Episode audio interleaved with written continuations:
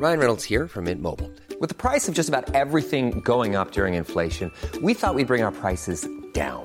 So to help us, we brought in a reverse auctioneer, which is apparently a thing. Mint Mobile Unlimited Premium Wireless. How to get 30, 30, how to get 30, how to get 20, 20, 20, how to get 20, 20, how to get 15, 15, 15, 15, just $15 a month? Sold! Give it a try at mintmobile.com/switch. $45 up front for 3 months plus taxes and fees. Promo rate for new customers for limited time. Unlimited more than 40 gigabytes per month. Slows full terms at mintmobile.com.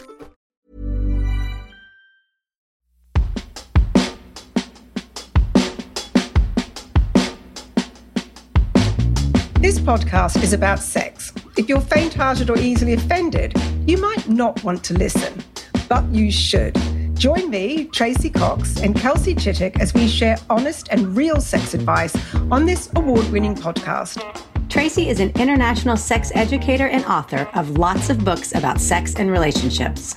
Kelsey is a podcaster, comedian, and author who is getting out of her comfort zone both in the bedroom and in these conversations. Each week, we answer 3 anonymous sex and relationship questions sent in by you, our listeners. And nothing is off limits. Here's Sex Talk.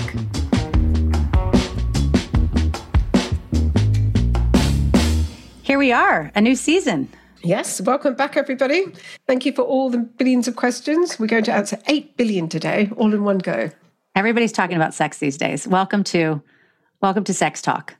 We're here to help. Yes, we are here to help, and we love feedback. So the more lovely, thank you, Tracey and Kelsey, emails that we get, the better. we have big egos that need a lot of stroking. So, no, good. I'm glad we're back. I hope everybody's doing well.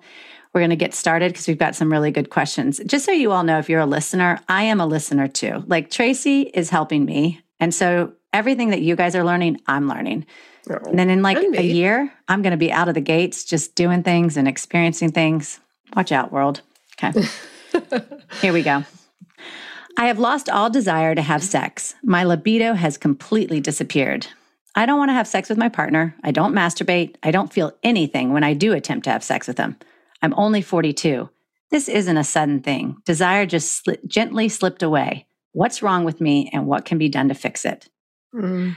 I just want you to know every single one of my friends would, not every single, but many in their early 40s, married with children, would say, what is wrong with me? Mm-hmm. Yeah. Now, big question, that question. And we answer it in varying degrees almost every show because I think it just pervades everything. Now, of course, the one thing we'd all love to do with everything is to take a pill. And it just so happens that in the UK, I don't know if it made all the headlines over there, but they've just done this, they've just released the trials of this drug called, wait for it, kisspeptin, which is the real name of a hormone in our bodies, kisspeptin. Another nominative determinism thing. Right. Mm-hmm. Kisspeptin. Now, it's a hormone that occurs naturally, and it's linked with sexual desire. So these scientists in London have managed to extract it, give it to people via a nasal spray, and they showed really heightened desire for at least a couple of hours. Now, it was a very small study. It was 32 men and 32 women, and it was pretty basic. So they did a placebo for one visit, and then they got the kisspeptin the next visit. They did an MRI on their brains and they asked them questions. And it showed that the minute they were given the kisspeptin, the area in their brain that responds to sexual arousal lit up, and the questionnaires were, I feel sexy and my erections were better, etc. So that is hopeful, certainly a lot more hopeful than the other two that are out there for female desire, which is called ADDIE and Velisi. Have you heard of either of those? No. No. Why? Because they're I'm probably going to get sued. They are rubbish. The side effects are terrible. Nausea, anxiety. It's more like nausea, headaches, just tiredness, dizziness. Terrible. You feel so bad you want to have sex. You're like, I feel so awful. Maybe I'll even have sex. So they haven't worked. This sounds really promising. And I have no doubt that they could get a pill to wear it because it's all hormonal. Sexual arousal is generally hormonal. So I have no doubt. But there are so many other factors. And this lack of desire affects 1 in 10 men and 1 in 10 women. So it's more than that. Oh, exactly. But they're the people owning up to it, right? And it causes great distress because people think that if they don't desire their partner, it means that it must mean they're not attracted to their partner. It must mean they don't love their partner. No, they are not linked.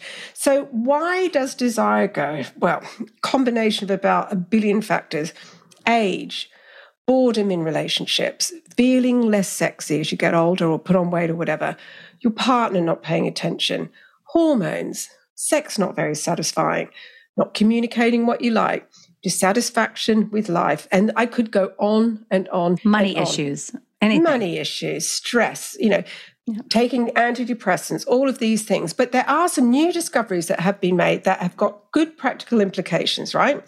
Now, first of all, we know that for women, you need to be really turned on at the start of the sex session, or else we just drift off. It's like, oh, I don't really want to do it. Have I got time for this? Have I put the things on the stove? All that sort of stuff that just drifts off. So you need to have sex that requires intense concentration. This is why this sort of sex we've had a million times doesn't do it for us, because we're too easily distracted. So you need to have sex that's novel in some way, right? Now, Emily Nagoski's book, Come As You are you still reading that? I am. Yeah. She talks about brakes and accelerators. And if you've got a desire problem, that is something that you probably can find it free online, that bit about brakes and accelerators, Emily Nagoski. She talks about the things that stop us wanting to have sex and the things that make us want to have sex. And you would think that, okay, well, I'll just put my foot on the accelerator. No, you need to turn off the brake. So you look at what stops you having sex before you even think about what will make you have sex. So think about the things that don't work for you. Is it, when do you most feel like sex? Is it when you're not stressed? Is it when you've had a big chat? Is it when you've had a glass of wine? So seek out those, work out what are your breaks and then look at the accelerators.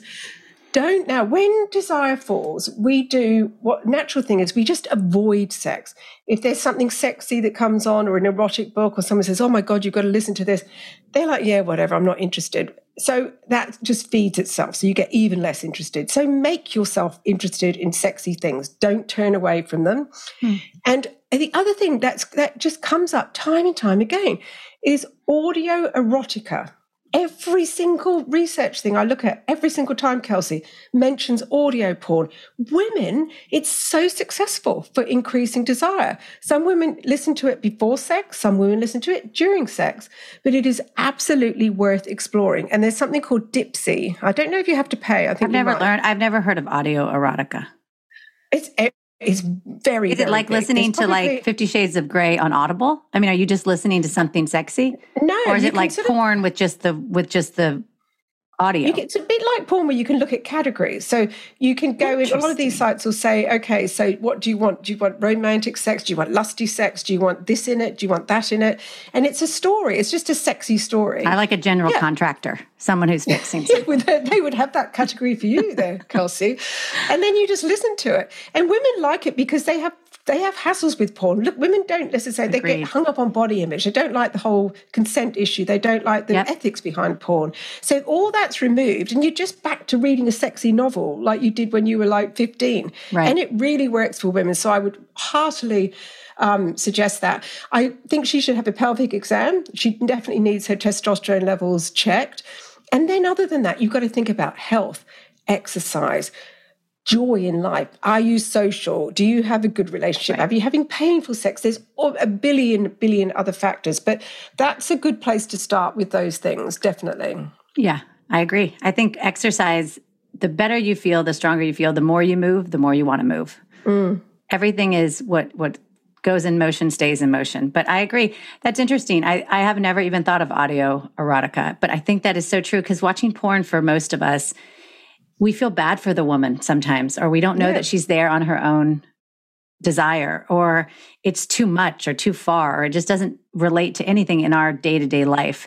So that's why books are so great. And that's why when you can create the visual in your own head, but the narrative is there, that's a much better place, I think, for us than... It works for women much better. Yeah.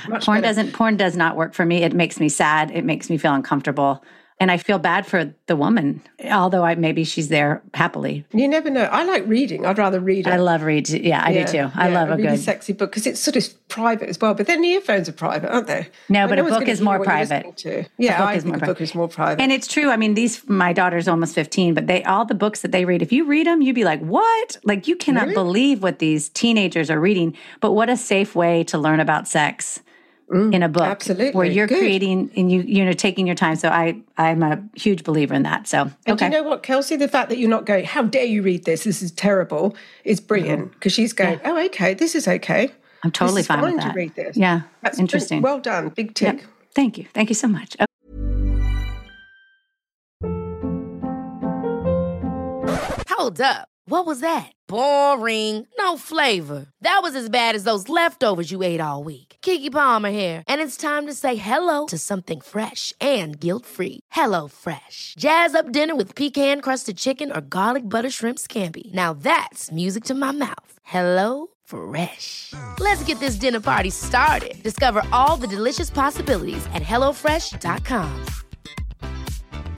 There's never been a faster or easier way to start your weight loss journey than with PlushCare. PlushCare accepts most insurance plans and gives you online access to board-certified physicians who can prescribe FDA-approved weight loss medications like Wegovy and Zepbound for those who qualify.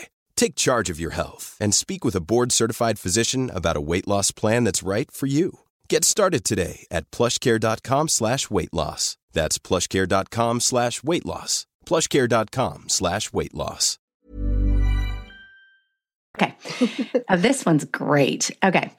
My new boyfriend is too loud in bed. He's loud out of it as well, but that's not the problem. It's not just when he orgasms either. He grunts and oofs and talks and moans. When he climaxes, I swear the neighbors stop and ask each other, what the hell was that? I don't care what I don't care what the neighbors think, but it's off-putting. I'm fascinated by why he makes so much noise, and I wonder how much of it is real and how much of it is for show. I don't like to ask because it seems rude. Oh, just so you know, I mean, it would be goodbye, sweetheart. Like, someone making loud noises to me would be my worst nightmare. Do you know what, though? I get two lots of questions about this. My partner's too loud or my partner's completely silent. Yeah, I wouldn't want silent either, but I don't. And out of the two, noise wins every time. And I found some research that said 57% of people, which I found this quite interesting, 57% of people feel more confident when their partner makes noise. Got that, right? Because you're getting feedback, aren't you? That makes sense. Like a noise meaning like, oh, yeah, but not like, yeah, yeah. Yeah, like that's not like, no, that's not going to work. Just like, that's what I want. Like, you don't want like the big sort of grunty cow noises. But 47% of people feel more confident when they're making noise. I found that bit quite interesting. So if you make noise, you feel more confident, I suppose, because then it's a feedback thing. Your partner looks at you and they think, yes, because it's giving feedback and showing that you're enjoying sex, isn't it? Some people go very quiet. It doesn't mean they're not enjoying sex if they're not loud. But I think we interpret it like that. And I don't think he sounds like he's doing it for show for me. If he's loud in bed, inside and out. And loud people tend to come from loud families, I think. Or they've got loads of siblings and they have to be loud to get heard. You know, that sort of person. But her brilliant description of noises, I like the oof and the grunt. They are the noises that you make from physical exertion. So if I'm imagining him as a big bloke. I don't know why. He's lifting something like heavy, like a refrigerator, like, ugh. You're like, oh, God. That's not what I was looking for. But thrusting is hard work. So if she switches we don't need to hear that. We can see it. We don't need to hear it. But she switches positions with him. She's on top. He might not make as much noise. The other thing that I found out is that when we're just about to approach orgasm, we consciously or unconsciously start breathing differently. We breathe shorter and shallower, and that intensifies arousal because it mimics orgasm. Now, when we do that, we're far more likely to groan because of the way that we're breathing. So most of the stuff that he's doing is involuntary, I would say, or he's seen lots of porn and thinks that's the way to behave, or he's really keen to show you how much he's enjoying sex. So maybe he needs a bit of reassurance, like, you know, he's trying to go, look, I think you're the best lover ever. Look at all these, yeah, baby, you know, whatever. And he's waiting for you to do the same back, because maybe you're really quiet. So to him, if you're quiet, it means you're not enjoying it. So maybe if you made more noise, he would make less noise. The fact that he makes a huge noise when he climaxes would just end me. Like, that it was so loud that people could hear. I'd be like, you've got to be kidding me. I mean, I would just laugh. I would really laugh. And I also think, like, you think it's rude to ask. It's rude that he does it without explaining why. So I think she doesn't need, I mean, that's great that she's still in it right now, but I don't think it's rude at all to be like, hey, babe, like those loud screaming, like elephant noises, any chance you could explain, like, where's that coming from? You know, that's unusual and it's kind of loud. I don't think you should feel embarrassed at all. If this guy's making those noises, he's not someone that's easily offended. No, I don't think so either. But even if she says, look, I think it's hilarious, or I love your enthusiasm with sex and I loved having sex with you, but it's a bit distracting sometimes, because the problem with this is that if you've got somebody always making loud noises, you're restricted to one style of sex. Exactly. You will only ever have loud, lusty sex. And sometimes you want romantic sex. Sometimes you want sort of erotic sex. Low sex. Yeah. Sleepy sex. Sleepy sex. You're stuck with loud, lusty sex with him. But hang on a moment. How come you're not saying the obvious solution to this? Play music. But I mean, turn the lights off and tell him, this time we're going to be quiet and listen to music. Country music is what I like. No one else wants it, but that's okay because I'm unique. Yeah, he needs to just, maybe he feels, maybe the silence of the sound of sex makes him uncomfortable. So he overrides the, or the bed. So he stays above it. So maybe if you blast some music, he won't have to be the soundtrack of your life. Yes, I think so. And if he doesn't stop, I'd go, because I couldn't know she doesn't. No, I don't think she should go. I think she should laugh.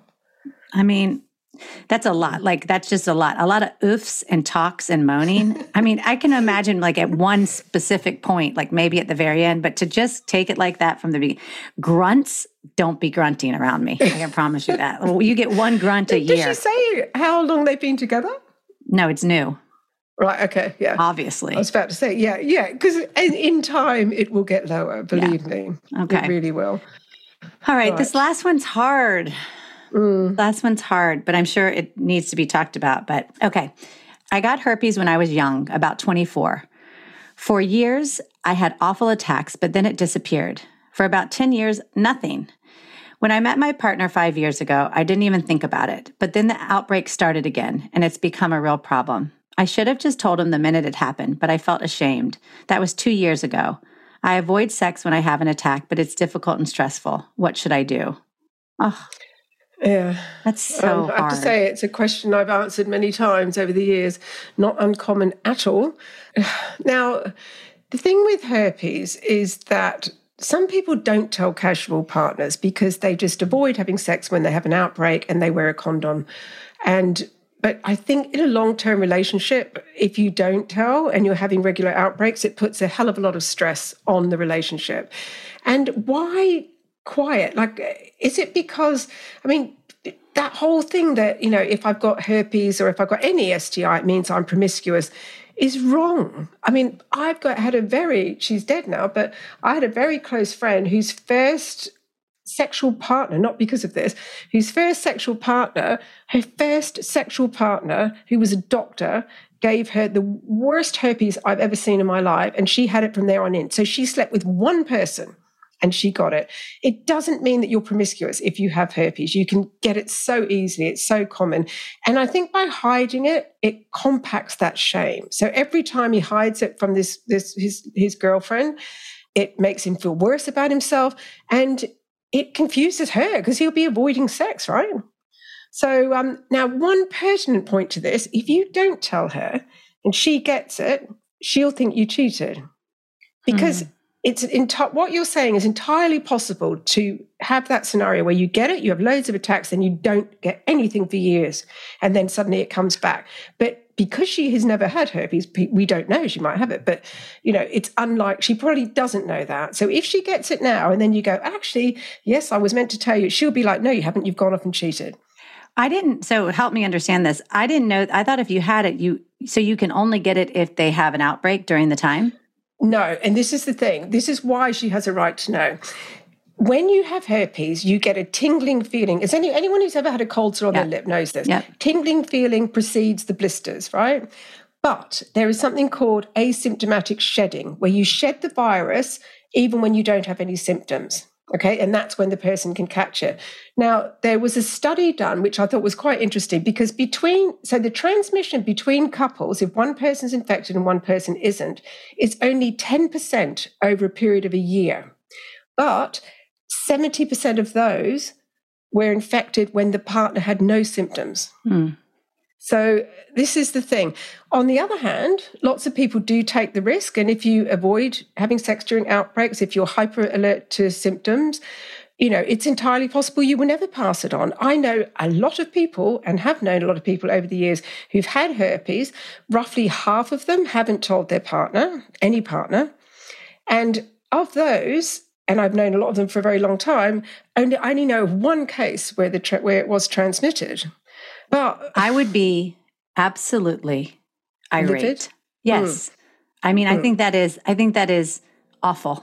I know it's scary to tell, but I think that's just awful to not tell somebody, because yes, I agree with you. Because it's important to just be honest about that. There's a moral obligation, because you don't know what they're dealing with. You don't know. I don't know. I think unless you're wearing condoms the whole time. Yeah, if you're wearing condoms the whole time. But that's not even true with herpes, actually, Kelsey, because the blisters can appear elsewhere, and they often appear around the anus, so it's very easy to catch. But this is a way of him to get out of it, right? If he wants to tell but doesn't want to say, I've been lying to you. Well, she's going to be so mad. Well, because how this can happen sometimes. Some people carry herpes but they never get an attack. And then suddenly they had a blood test, and sometimes doctors randomly test for this stuff, and it can come up as like, oh, you realise you're positive for herpes, and people are like, what? What do you mean? So he could say to her, look, I got this blood test, and it's showing me positive for herpes. I've never, you know, I'm not quite sure what's going on here, but, you know, maybe you could do it like that. Now, if somebody does say to you, I've suddenly got herpes, or say you're with a partner, you've been with them 10 years and suddenly you get an outbreak of herpes, it doesn't necessarily mean that they've cheated, because it can lie dormant. Now, the way to tell, though, is whether it's a new or old diagnosis, is if you have the only way to tell is to swab the active blisters or the active lesions, and then they can tell whether it's a recent infection or an old infection. So there is a way to tell, but only if you get an attack of it. Only it's like HPV too, like you can have it and not know you have it. That's right. And sometimes it washes out. Yeah. And so many people carry it. I do know a ton of people. Yeah. And I know a ton of people who carry it and have never had an outbreak. Mm-hmm. The other way, which is probably the more sensible way, the next time you have an attack, you go to your girlfriend and you say, listen, I had herpes years and years ago. I haven't had an attack for I don't know how long. Suddenly it's reoccurred. I didn't tell you because I didn't ever think it was ever going to flare up again. So here's the deal. I thought you should know. Now, this will work, but if you have been avoiding sex, and she's a little bit like, hang on a moment, you've been avoiding sex with me in the past, and puts two and two together, that might happen. But I think that's your way out, don't you? I think it's your best bet. Mm. And I think being honest and just saying, I was scared, I was embarrassed, I was sad, I really liked you, it's what I did was wrong. I think if you speak from your heart, you're probably going to be in a better place. And if it's been a while and you guys have been together, she probably loves you. Yeah. Okay. Wow. But I think he has to. Well, he doesn't have to. He does what he wants to do. But I think she has a right to know. Is my feeling. Is that yours? It is. Mm. Okay. Well, off we go. Off you go to tell your girlfriend. Off we go to tell everybody about not making noises, herpes, and how to get your libido up. Yeah. We're doing God's work here on Sex Talk. Do you know what I'd love? I'd love everybody listening today to go off and get a blood test to find out if they carry herpes. I'd just be so fascinated. I'm always scared. I haven't even slept with that many people, but they're like, do you want the test of STDs? I'm like, I'm good. See no evil, feel no evil. I'm like, oh my God. It's so stressful. That goes back to what we were taught. Like, this is so scary. So it's hard. Yeah. Mm. I still think we've got to find better ways than condoms. There has to be a new thing since the 1920s. why we don't have better protection or better ways of handling all this stuff. It's mind-blowing, but anyway. But they have for HIV, you know, like for gay men, they can take that drug, which makes them less likely to catch it. So it's interesting that, I suppose because herpes isn't life-threatening, but it can make you pretty bloody miserable. Sure. No, it's true. All right, well, nothing like ending a show on herpes. But anyways, hope you guys have a great day. Everybody tell the truth, stay quiet in bed, and find your desire. True. Bye. Bye. Thanks for listening to Sex Talk. If you'd like your question answered on the show, send it to us at sextalkpod.com. So that's sextalkpod.com. You'll find info about my books, sex products, and more sex advice at traceycox.com. And that's Tracey with an E. If you like this podcast, please send it to your friends and rate and review wherever you listen to your podcasts.